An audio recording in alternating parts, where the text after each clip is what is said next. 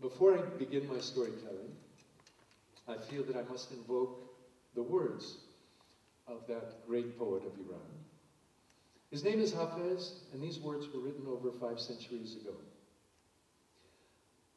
I have learned so much from God that I no longer call myself a Christian, a Hindu, a Muslim, a Buddhist, a Jew.